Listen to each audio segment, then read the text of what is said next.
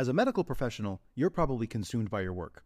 Because of that, you likely miss out on big opportunities to protect and grow the wealth you work so hard for. Luckily, through passive real estate investing, you can place your capital in the hands of trusted syndicators who do all the legwork while you sit back and let your money work for you. Syndicators like Ascent Equity Group.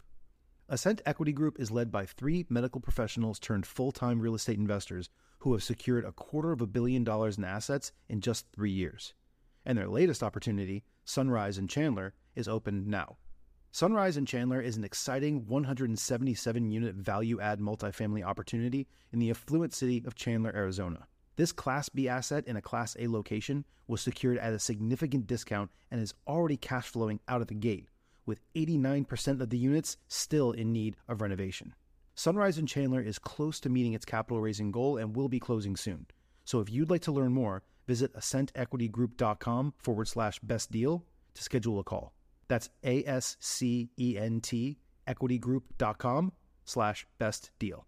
This opportunity is open to accredited investors only. You're not creating enough of a gap in the cost versus reward sector. So that's why, again, I love the development. It takes a little longer, but I'm going to be 55 or 60 cents on the dollar where a lot of people, I feel like in the multifamily sector, they're trying to squeeze five or 10% out of a gap where we can be 20 or 25% in a gap. Quick disclaimer the views and opinions expressed in this podcast are provided for informational purposes only and should not be construed as an offer to buy or sell any securities or to make or consider any investment or course of action. For more information, go to bestevershow.com. I want to introduce to you Ash Patel. He's a full time commercial real estate investor. He's going to be doing the interview today and a lot of them moving forward. I'm still going to be doing interviews, just not as many.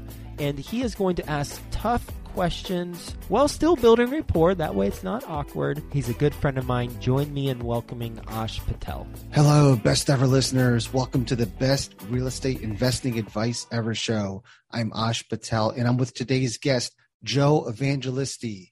Joe is joining us from Haddonfield, New Jersey. Joe, thanks for joining us and how are you today? I'm fantastic, Ash. Thanks for having me on, man. Oh, it's our pleasure. Today is Sunday, so best ever listeners, we are doing a skill set Sunday where we talk about a particular skill that our guest has. Joe is the CEO of three companies a self storage development company, a digital marketing company, and a wholesale company. He has been investing in real estate for over 15 years. Joe, before we get into your particular skill set, can you give us a little bit more about your background and what you're focused on now? Yeah, absolutely. I'll try to give you the two minute version of it because I know this is a short one, but I've been in construction my whole life, Ash. I started out as a little kid. My dad was a general contractor. We would walk job sites when I was knee high to him. I would hold onto his leg and worry about falling into holes. And but it's always been in my blood. I love construction, loved the intensity and the work and the effort that it takes to make something. But ultimately, I loved the conversion of taking something from nothing and making it into something awesome, right? Like if you're building a new house, or even if we were doing an addition or a renovation to a house.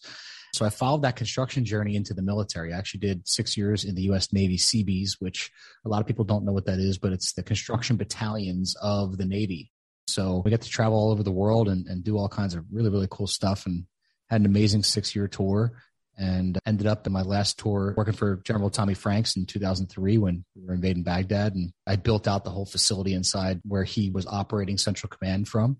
And then inevitably when I got out, I always had this need, this deep seated need to want to be an entrepreneur, right? Because I saw my dad do it. And he was actually the first person in our family lineage since people came over from the boat from Italy to actually be an entrepreneur. So I always kind of knew I wanted to be an entrepreneur, but I wanted to serve my country first.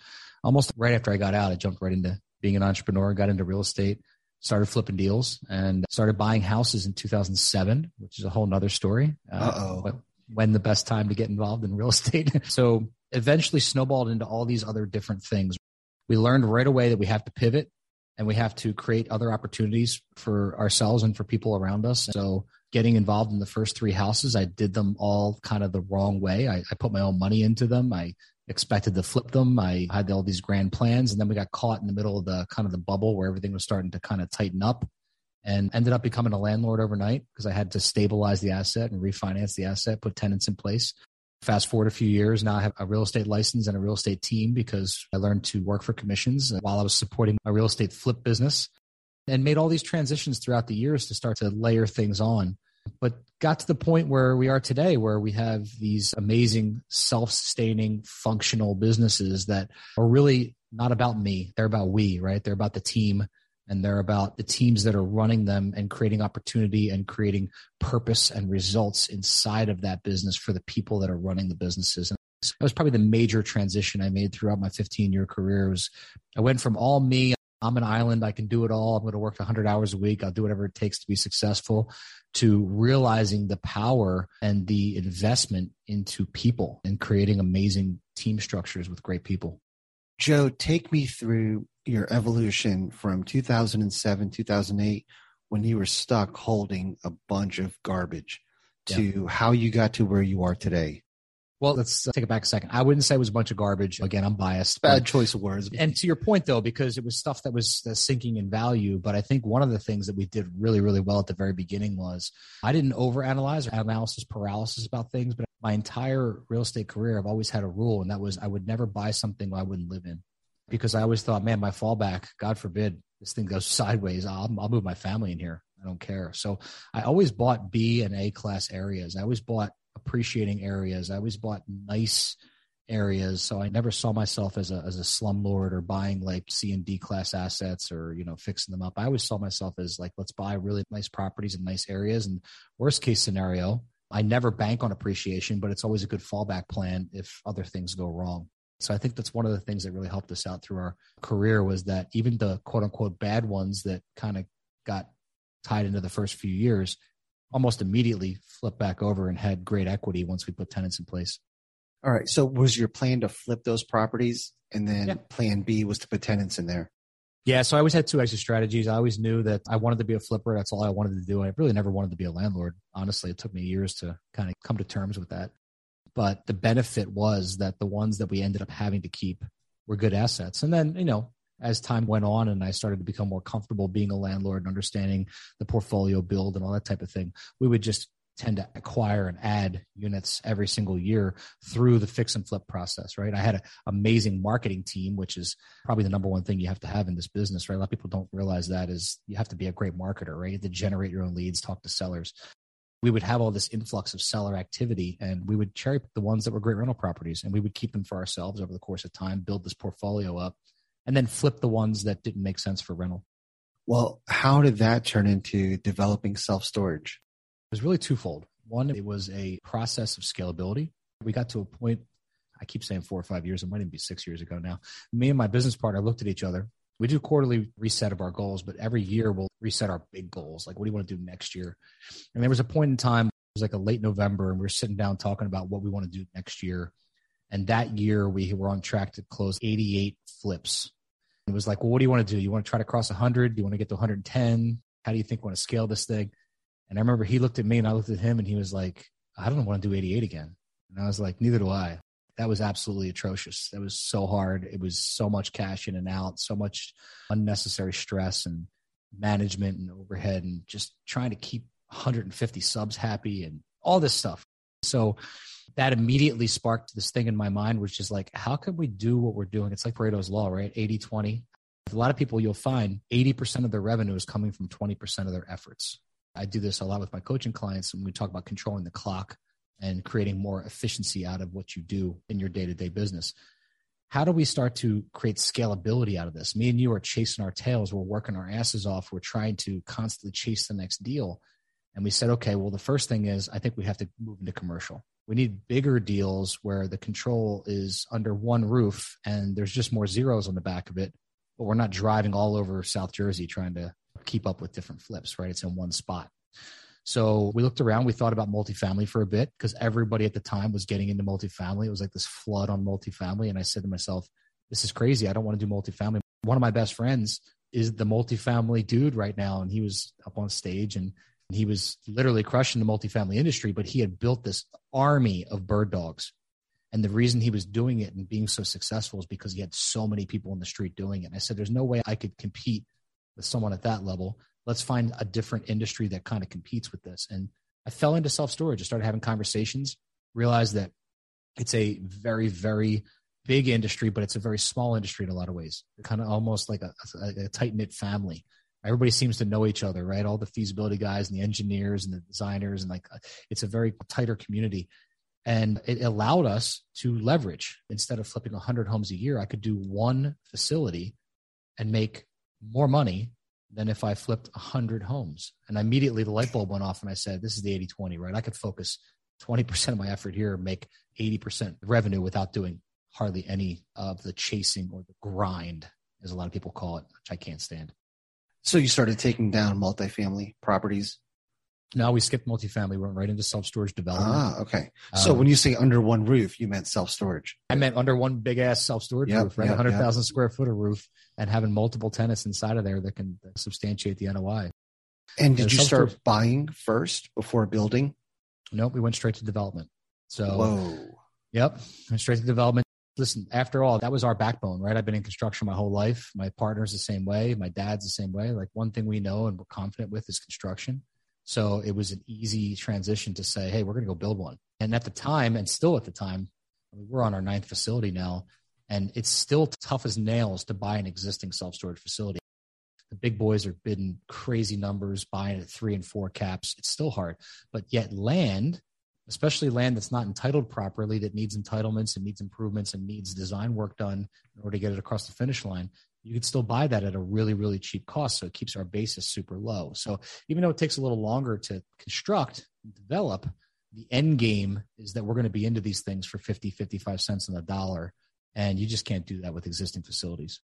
Joe, where was your first build? It's actually about 20 miles away from my office. Why did you select that piece of land? Did you do huge studies on demographics, competition, all that? Yeah, I did that, but I did that after I had it locked up. So, first thing I did was I always go to my network first. I think this is one of the simplicity pieces that a lot of people miss is when you want to do something different, start talking about it. So, we decided almost on a dime the self storage is where we're going to start to devote our efforts. And within a, a couple of weeks of that decision, I was on the phone with one of my residential engineers, the guy who does a million surveys for me and has been working for us for a long time. And I said to him, I want to start developing self storage. Do you have any land that would make sense for that that's off market? Because these guys, you got to think about engineers, they're always talking to somebody, they're doing work, they're surveying something. And he said, Actually, I have a perfect piece. I have a piece of ground that I've been working on for eight years that we had approved as a senior care facility. And I have X amount of dollars and time and effort into it and I was getting paid at the closing. So, in other words, he was doing work in progress for payment at closing. And he said, Well, the closing got canceled because the operator who wanted to build the senior care facility sold his license to one of the local community hospitals. So, once you sell your license, you can't operate two locations or two different locations. So now they had this approved senior housing community that basically was useless because they don't have a guy with a license to operate it or build it. So the land fell dormant for a couple of years. So my engineer says to me, look, I'm confident I can get this rezoned as self storage because the impact and the use is actually lighter in a senior housing community. A lot of people don't realize is self storage is getting very little access. You're talking about maybe one to two people per hour in a hundred thousand square foot facility during the day. So it's very low traffic, very low impact. He says, if I get this approved, all I would ask you to do is pay me for the design and pay me in arrears for what I missed on the senior community design.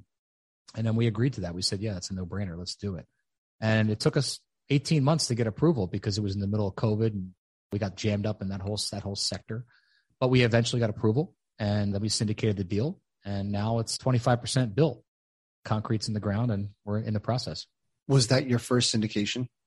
That's our first syndication and our first self storage. And we're already nine deals into it.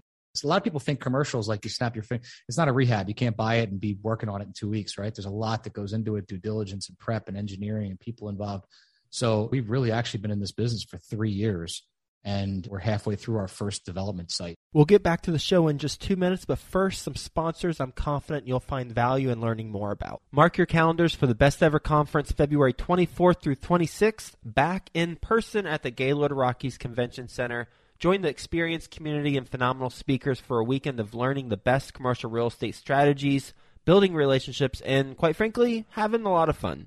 As a bonus, once you purchase your ticket, you are put into a mini mastermind group to start making connections with other commercial real estate investors immediately. Get the lowest prices right now at besteverconference.com.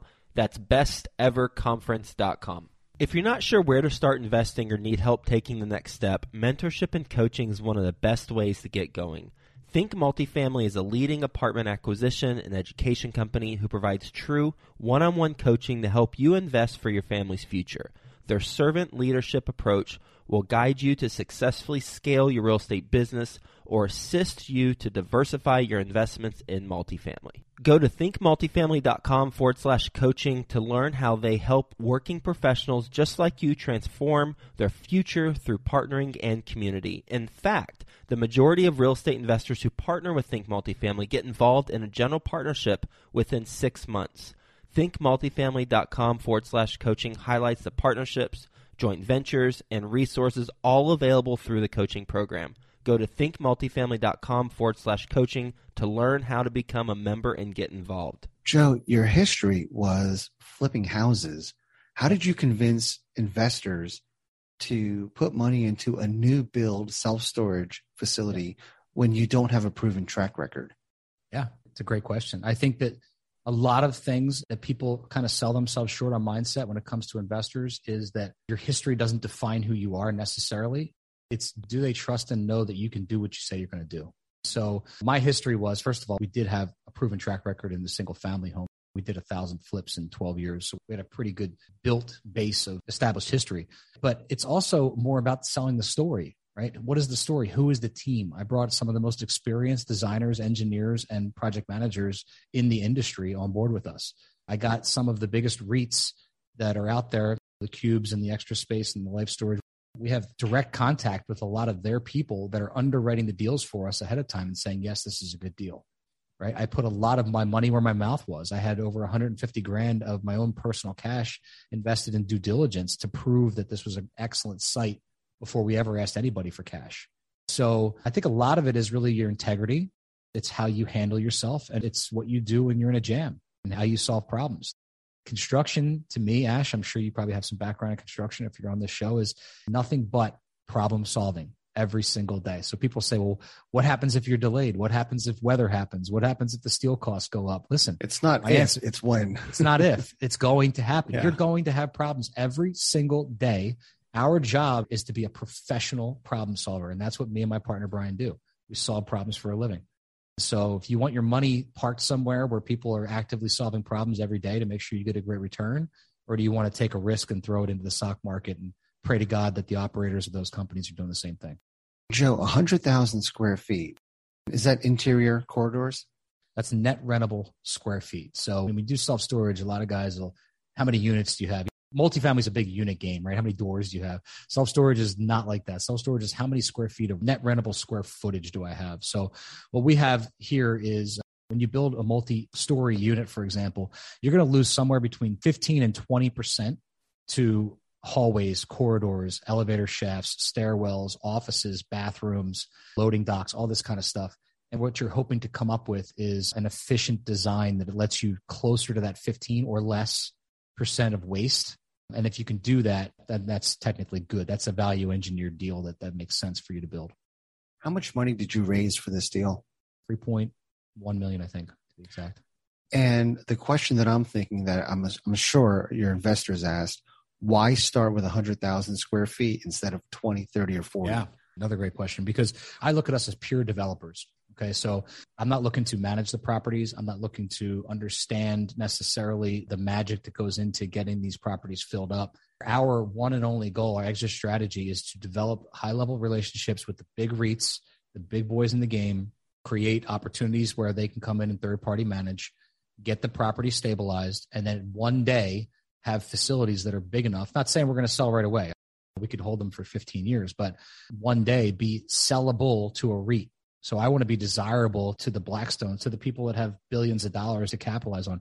They're not out there buying 20,000 square foot facilities. It's just not happening, right? They're looking at anything that's 80,000 and above, or they want to have a combination of different sites that are within, let's say five miles. If you owned 200, 300,000 square foot across five sites, well, then that's something that they would look at as a package, right? But I want to be buyable. At the end of the day, I want to be buyable. It's not just about a cash flow for that one site. It's about what we're going to do long term your business model is you build it and then have a third party company manage it. Correct. So you just pay them a flat management fee or some kind of scale. Yep. And then you essentially get the bulk of the profits. Yeah, correct. Me and my investors. But I'd say the secret, Ash, these guys dominate the marketing. They absolutely dominate the area when it comes to filling up facilities and how fast. If you put them next to a mom and pop and you say, okay, Big REITs is going to be a manager versus let's call it Joe and Ash's self storage, right? And we're going to go out there and we're going to do some SEO and some PPC and we're going to throw up some newspaper ads and some menus at a local diner, right? Whatever. The machine that they've built on the marketing side is so intense. The way that they hyper target, the way that they retarget, the way that they change pricing structure and specials and move in rates. They know to the day when you, as a demographic, are most likely to move in versus a 55 year old single woman. There's analytics about this because they have thousands of units. So they're just playing with algorithms and they're playing with data all day long. And they know exactly how to dial in that one particular person who logged in and said, I'm interested in a self storage. And so the competition is always going to go towards the REITs when you're talking about empty facilities. And that's why, for the most part, these guys are sitting at 95% plus occupancy on average across the country. With that much expertise, I would imagine you're giving up quite a chunk of your revenue. No, you'd be surprised. It's a lot less than you think. It's a lot less than what people are paying in apartments for the most case. Yeah. What a great business model. So, would you build self storage facilities for other people? We haven't done that yet. What we will do is we will entertain joint venture opportunities. We have a lot of, we call them certified field agents. They're essentially kind of glorified bird dogs, right? People that we've taught how to go find sites and those people earn equity in our sites. Some of those people are starting to get to a point where they've earned enough equity and they've earned enough cash in the front side that they're like, okay, I want to go do this. I see the promise, I see the vision, I see the story. I'm going to go do it by myself.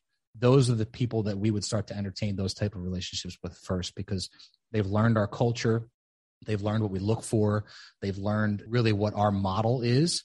And if they wanted to take the risk on themselves to go invest in a deal, then we would partner with somebody like that first and help them build that deal. What are typical returns for your investors? Generally, the preferred return, it's a deal by deal thing, obviously, as you know, is somewhere between that 7 and 10% in the preferred on the front side. And then they're getting equity on the back end. So what's happening is we're actually piecing them in as LP partners in the deal, as you know, as syndicate works. But generally on the backside, because of how we're positioned and how we're built to refinance and then stabilize and the whole thing, you're generally talking between somewhere between 25 and 40% cash on cash. And what is the hold period? Generally three years. It depends. So again, from ground up construction where I got to knock down trees and level things out and start building from construction, we're going to be 36 months on that because we have to give ourselves a buffer. Shouldn't take that long, but of course you got to build it and you got to stabilize it.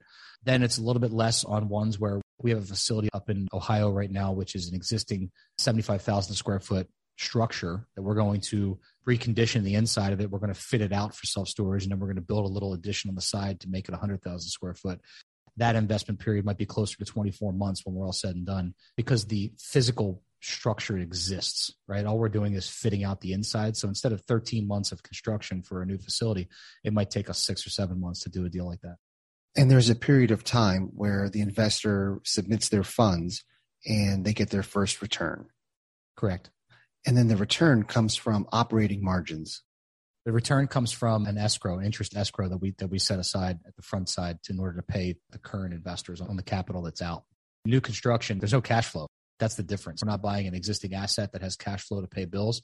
We're basically taking all that money, escrowing it up front to stabilize us throughout the course of construction so that when we hit that big payday at the end and refinance, everybody gets 100% of their money back plus the bonus based on how much they've invested. So what we do, we hold an interest reserve for the interest that that money we borrow would cost us over the course of that 36 months.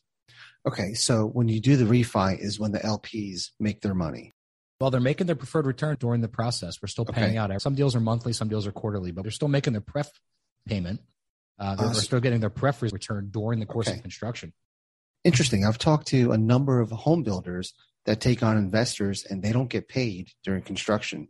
Look, it's like a couple of different ways to slice the apple, right? But I've found that, let's face it, most people who are getting into syndications, you're not getting into syndications with your cousin and your uncle and your brother anymore. You're going to accredited investors you've never met before. So the best way to, again, build rapport with an investor, in my mind, is not only do what you say you're going to do, have integrity, follow through, answer their calls, but start paying them. Send Like, them a if check. If I give somebody a hundred grand and it takes them three years to give me my money, I'm going to constantly worry about that money.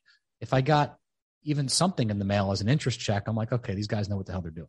yeah, that's good. And then once you refi, is the investor still in the deal? This is the beauty of it. We have a buyout option, which allows us to basically overpay them for their equity if they want out after the refi. But if they don't exercise that buyout, then they get to stay in for perpetuity. So this is like at the refinance stage or the stabilization stage, they're literally getting 100% of their initial investment plus their percentage of refinance proceeds, which are tax free because they're refinance proceeds. Again, check with your accountant, check with your attorney. I can't give you legal and tax advice, right? But that money comes back tax free plus the initial investment. And on top of that, you're still an equity owner. So you're going to get this mailbox money every single quarter from cash flow from the NOI from the building stabilizing itself and having this free cash flow. But let's say we sell the building 10 years from now. The equity day one on most of these deals, and again, I'm using kind of a broad range, but on a $100,000 investment, the equity left over is going to be somewhere between 60 and 80 grand day one. So if we sold the property day one for what we thought it was worth, they would get an additional $80,000 on top of the money they've already made. But that's not something we would do. Let's say we sold it 10 years. We're going to have debt pay down over the course of 10 years, which is massive because we're only going to do maybe a 25 year M.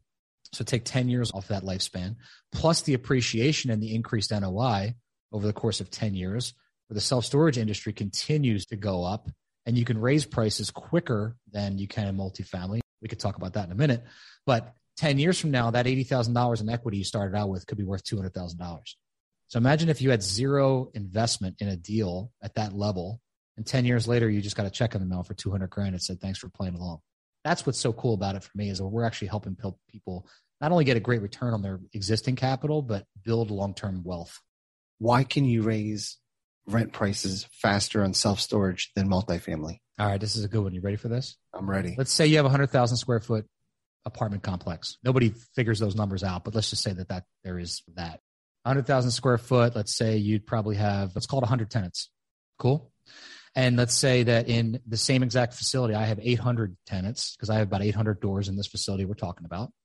And let's say you wanted to raise the rent 10%. How much kickback would you get from your apartment tenants if you raised 100 units 10%? Let's say they were paying $2,000 a month. You get 100% Yeah. kickback. Every one of them would be like, you must have lost your damn mind. I'm not paying an additional $200 a month. I'm going to go find somewhere else to live. Okay. Now I have 800 tenants. And let's just say my average rent is not even average, but you got to look at the difference in dichotomy and the splits. Like there's so many more small facilities, big ones, the whole thing. Let's say the average person who was paying 85 bucks a month for their facility just got a bill and now it's going to be $93 a month, right? So $93 a month. Are you going to take the effort to go to your storage facility, pack up all your shit in a moving van, drive four miles down the road if there's an availability at the next self storage facility? Because there's usually not, they're usually overfull, and reload all your stuff into another 10 by 10 unit? That's a good point. How long do people keep stuff in storage on average? This is like one of those Rubik's Cube kind of questions, right? The cool thing about the self storage industry is it's so diverse in the demographics it serves, right? So I'll start with this. You have contractors who are keeping extra materials, right? You have attorneys and insurance companies have to store files. You have your typical mom and pop upsize, downsize. I move my house, I put my extra stuff in storage. You have your small businesses that are literally running, not physically in there, but they're running their inventory out of a storage locker. You have hobbyists, obviously, they're keeping their hobby and stuff and crap. So there's just all this crazy diversification of demographics that rent storage facilities. And this is what makes it so powerful. In an up economy or a down economy, let's say the economy starts going down and, and contractors don't need the extra storage because they're not busy anymore, right? Well, other people need it. Then now you have, okay, let's just say worst case scenario, the housing market shifts and we have another massive bubble. I don't see it happening, but let's just use that for an example. You have a bunch of people. What do they do in a downturn? They downsize, but they don't get rid of their crap. So you got a guy who might be paying 4000 a month for his mortgage. He gets laid off. He has to short sell his house and he's going to go move into something that's 2000 a month because he got a new job and that's affordable for him, right? But he's not going to throw away half his belongings. What he's going to do is go spend 100 bucks a month to keep them on storage until he gets back to that next house or he gets back into that bigger property, right? So people will justify their stuff being in storage. So really to answer your question is there is no really specific number. I'm sure there's an average across the nation that the feasibility guy could probably stick in there for you. But the reality of it is it's probably longer than you might think. Yeah, because once it's there, who wants to move it? Nobody wants to move it. Yeah. I could tell you a cool story about that too. Go ahead. Let's hear it. So one of my investors early on, he's a doc, and he says to me, "Here's why I'm going to invest in you." And I'm like, "Okay, great, doc. Tell me why." He says, "12 years ago, my ex-wife died, and my two boys were in college, and I made them a deal that I would put all of their mom's stuff in a big ass self storage facility, and I would pay for it for five years." Because five years later, they should both have jobs and be established and have a life and yada yada. Right? He goes, five year anniversary. I got a calendar Ding. I said, boys, it's your turn. They said, no problem, dad. Send us the bill. He goes, she's been dead 12 years. I don't think they've ever, ever been in that locker. There's probably two inches of dust on top of her stuff because they don't even want to go deal with it. Right. We put right. it all in storage. It's there. Right. But they pay that bill religiously every month because that's mom's stuff. And he goes, for that reason alone, I'm in. I have a personal story of 12 years of self storage paying 100 and whatever it was, $59 a month for 12 years. And I'm confident they've been raising this rent for 12 years. But they're not going to go in there and move mom's stuff. We'll get back to the show in just two minutes, but first, some sponsors I'm confident you'll find value in learning more about. Let me ask you a question. Do you want to start your own syndication business, or maybe you've tried but you've been unable to get your first apartment deal? Well, it's hard. I know firsthand getting started in syndication is not easy. So, have you considered working with a mentor? Imagine working one on one with a full time syndicator who can help you do your first apartment building deal faster, help you avoid big mistakes, and scale your portfolio. If you feel like I'm speaking to you right now, then I want you to check out the mentoring program from my friend Michael Blank, who specializes in helping people get started with apartment buildings. I've known Michael for many years now, and he genuinely wants to help people become financially free. He developed a proven system and has helped hundreds of people do their first apartment building deal. I know he can help you as well. To find out more, text the word Joe, J O E, to 66866. I know Michael's going to take care of you. Go ahead and text the word Joe JOE to 66866. Do it right now while it's fresh on your mind, and let's get you started with your own apartment syndication business. Here's a problem you're probably not solving for right now. Have you ever had a tenant squat inside your rental and refuse to pay rent? Or are you worried about renting to a serial rent dodger? You've probably used a credit report for tenant screening before but what if I told you you're missing out on info you need to properly verify prospective tenants? That's a problem, and the solution is Rentify. Rentify provides a summary of a prospective tenant's financial information using bank verified transactional data you can't get from a credit check. This includes monthly income, payroll, past rent payments, and identity verification. Rentify's reports also highlight non sufficient funds, overdraft history, and missed rent payments. It's all available at www.trustrentify.com. The best part is Rentify's financial reports instantly verify the full financial picture of a tenant within minutes, so you will no longer have to waste hours or even days verifying their information manually. And you can eliminate the risk of being duped by fraudulent documents and losing thousands of dollars getting unreliable tenants evicted. Visit trustrentify.com and use the promo code FAIRLESS for 25% off your first report package. That's T R U S T R E N T I F Y dot com. Put in the promo code FAIRLESS, F A I R L E S S, for 25% off your first report package. Joe, I know with, for example, car lots, no municipality wants a used car lot, so mm-hmm. they don't get approved very easily. Yep. Is that the same with self storage? Do municipalities fight additional self storage spaces? They do, but you got to know how to position it. There's one thing that's happening right now that's big time in the self storage industry, Ash, and that is that people are moving from wanting self storage or having self storage in the industrial park down the dirt road out in the middle of nowhere. That's where self storage has been traditionally for the last couple decades, right? It's been off the beaten path, right? And what's happening is it's starting to become more mainstream. It's starting to become more retail. And what we're finding is consumers want a place that's right off of Main Street, right off the highway, that's easily accessible, that's well lit, that they feel safe going there by themselves and getting their stuff. So, like if you have a divorced woman, for example, single, wants to store her stuff, downsizing, upsizing, doing whatever, right? She doesn't feel safe driving down the dirt road, accessing the push button keypad on the gated facility, driving into the dark facility that's down the dirt road, and then getting out of her car and moving her items back and forth, especially if it's not a manned facility, right? Even if it is, let's face it, 100,000 square foot, that one person at the front door isn't really going to know what's going on when you're back in your locker, right? But if you can create an atmosphere where you're right off the highway, it's well lit, she can pull in, she has electronic gated access. It's something where you walk down the hallways, the LED lights are going on, right? There's cameras everywhere. It's a more modern, accessible facility that's secure. Right now, she feels a lot more comfortable to say, okay, I could easily come here. This is way nicer.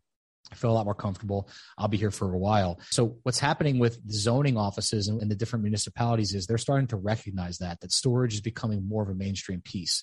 And it couldn't happen at a better time because what's happening in our world right now is big boxes disappearing, right? Circuit City's not coming back. Sears, Kmart, all these big boxes are disappearing.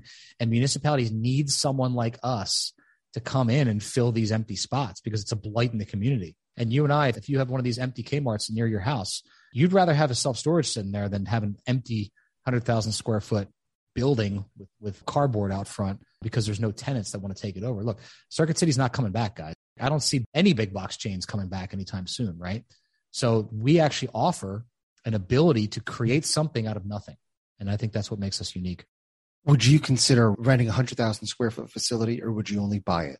No, not personally, but that's only because I'm a real estate investor at heart. To me, this is the big play. This is kind of like McDonald's, right? The idea is I have a cash flowing business on the front side, but where's the real money getting made? It's getting made in the dirt. I'm controlling hundreds of acres of real estate all around the country, and I'm developing Class A 100,000 square foot facilities. And a lot of these facilities, they have offshoot pad sites, they have retail associated with them. So it's just a way for us to diversify our holdings as well as create this opportunity in self storage. So the real estate piece for me is the key to everything. I wouldn't do it just a self storage rental in there. Joe, the army of soldiers that you have out there looking mm-hmm. for land sites, yep. what's some of the criteria they look for? They're looking for a lot of things. And we have a whole four part video training series that they actually have to watch and then take a, a, mini quiz on in order to get qualified to do exactly what you're asking. But I'll give you some high level stuff, right?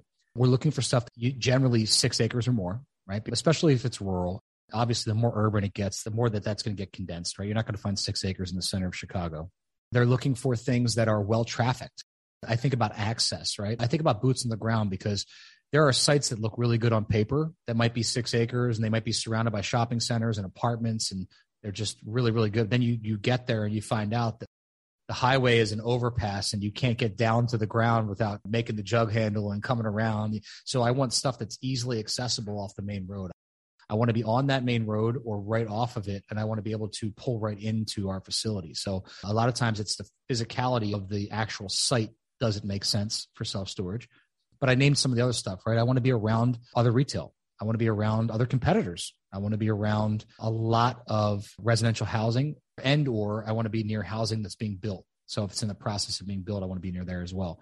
So what we're trying to find is a dense population with a higher than average income level in a place that's a growing market. So for that reason, we're doing a lot of work in the southern states right now Florida, Texas. We're looking at sites in Georgia, Arkansas, Kentucky. We have a couple in Ohio. This statistic blew my mind. It's the fifth quickest growing state in the union is Ohio.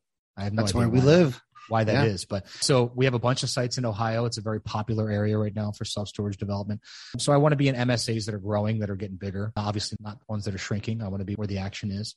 That's a lot of southern states right now. Do you yourself invest in syndications? Yep, I'm in my own as well as others. Yeah. What others do you invest in?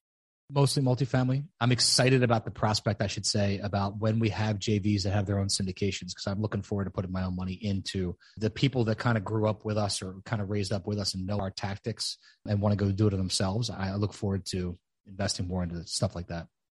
What are some of the things you've learned that multifamily syndicators can do better? I don't know what they do. I well, really did you say you play. invest in multifamily or you invest in self storage? Well, I, I, have. I have invested in multifamily syndication. My whole life and my whole surrounding right now in the self storage world, though. Okay.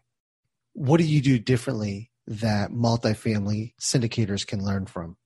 Again, I think it's a tough one. I don't study outside industries, man. I keep it in my zone. But from the few things that I do see in the multifamily sector, because I see deals come across quite a bit, is that I'm a big fan of the development and the value add piece in the self storage business because of the opportunity of cost of construction versus NOI. And I think that one of the things that's kind of choking out the multifamily industry right now is trying to create that value add and like squeezing that juice, right? Like you see a lot of syndications come across where you're getting a good preferred return, which is great, but the refi is so small or the projected refi is so small that there's no cherry on top. So you're not creating enough of a gap in the cost versus reward sector. So that's why, I, again, I love the development. It takes a little longer, but I'm going to be 55 or 60 cents on the dollar. Where a lot of people, I feel like in the multifamily sector, they're trying to squeeze five or 10% out of a gap where we can be 20 or 25% in the gap.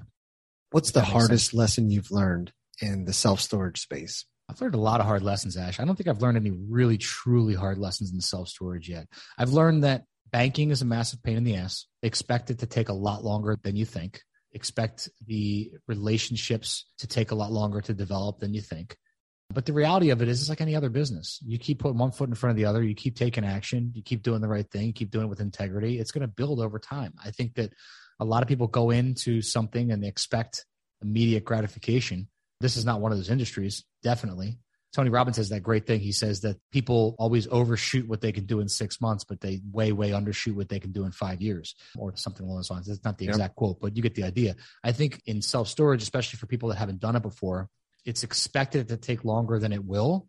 But also, once you get that momentum rolling, it's almost like an unstoppable force. Our team, our ability to go out and create and develop sites used to take us six, seven months to do due diligence. My team does it in six or eight weeks.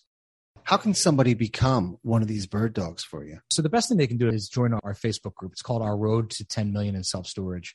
And inside of there, we talk about deal flow, we talk about analysis, we talk about how people can get involved in their own deals. And then we spin off from there into our certified field agent board, which we only open it up probably twice a year, where we allow people to come in and get qualified because truly and frankly, you're working one on one with my team. So like we can't have more than at any given time more than 15 or 20 active CFAs in there who are going out and finding deals because my team underwrites every deal they find. So I need in there really active participants who want to make real money. But to give you a quick example, the last person to close a deal, which was last month, he made $40,000 cash on the front side of that deal and he got 3% equity in a $18 million deal when it's done. Right. So for doing probably eight hours worth of work, that's a hell of an ROI. That is great. Well, Joe, I got to thank you for taking time out of your day and sharing your journey with us from construction at a young age, construction in the military, flipping houses, and then finding the world of self storage. You've had a great rise to success, my friend. How can the best ever listeners reach out to you? Yeah, they can find me on Facebook. Also, Instagram, joeevangelisti.com, I think is my Instagram handle. Facebook, just Joe Evangelisti, my name. And then also, if they want to get involved in either the coaching aspect or they want to get involved in the self storage development aspect, I offer all all all the people. I listen. I love Ash. I love having conversations with young entrepreneurs. I love having conversations with business owners. Even if you're a doctor, an attorney, an insurance broker, and you want to figure out how can you create more out of life, how can you create more with your business, or how can you create more financial freedom and wealth.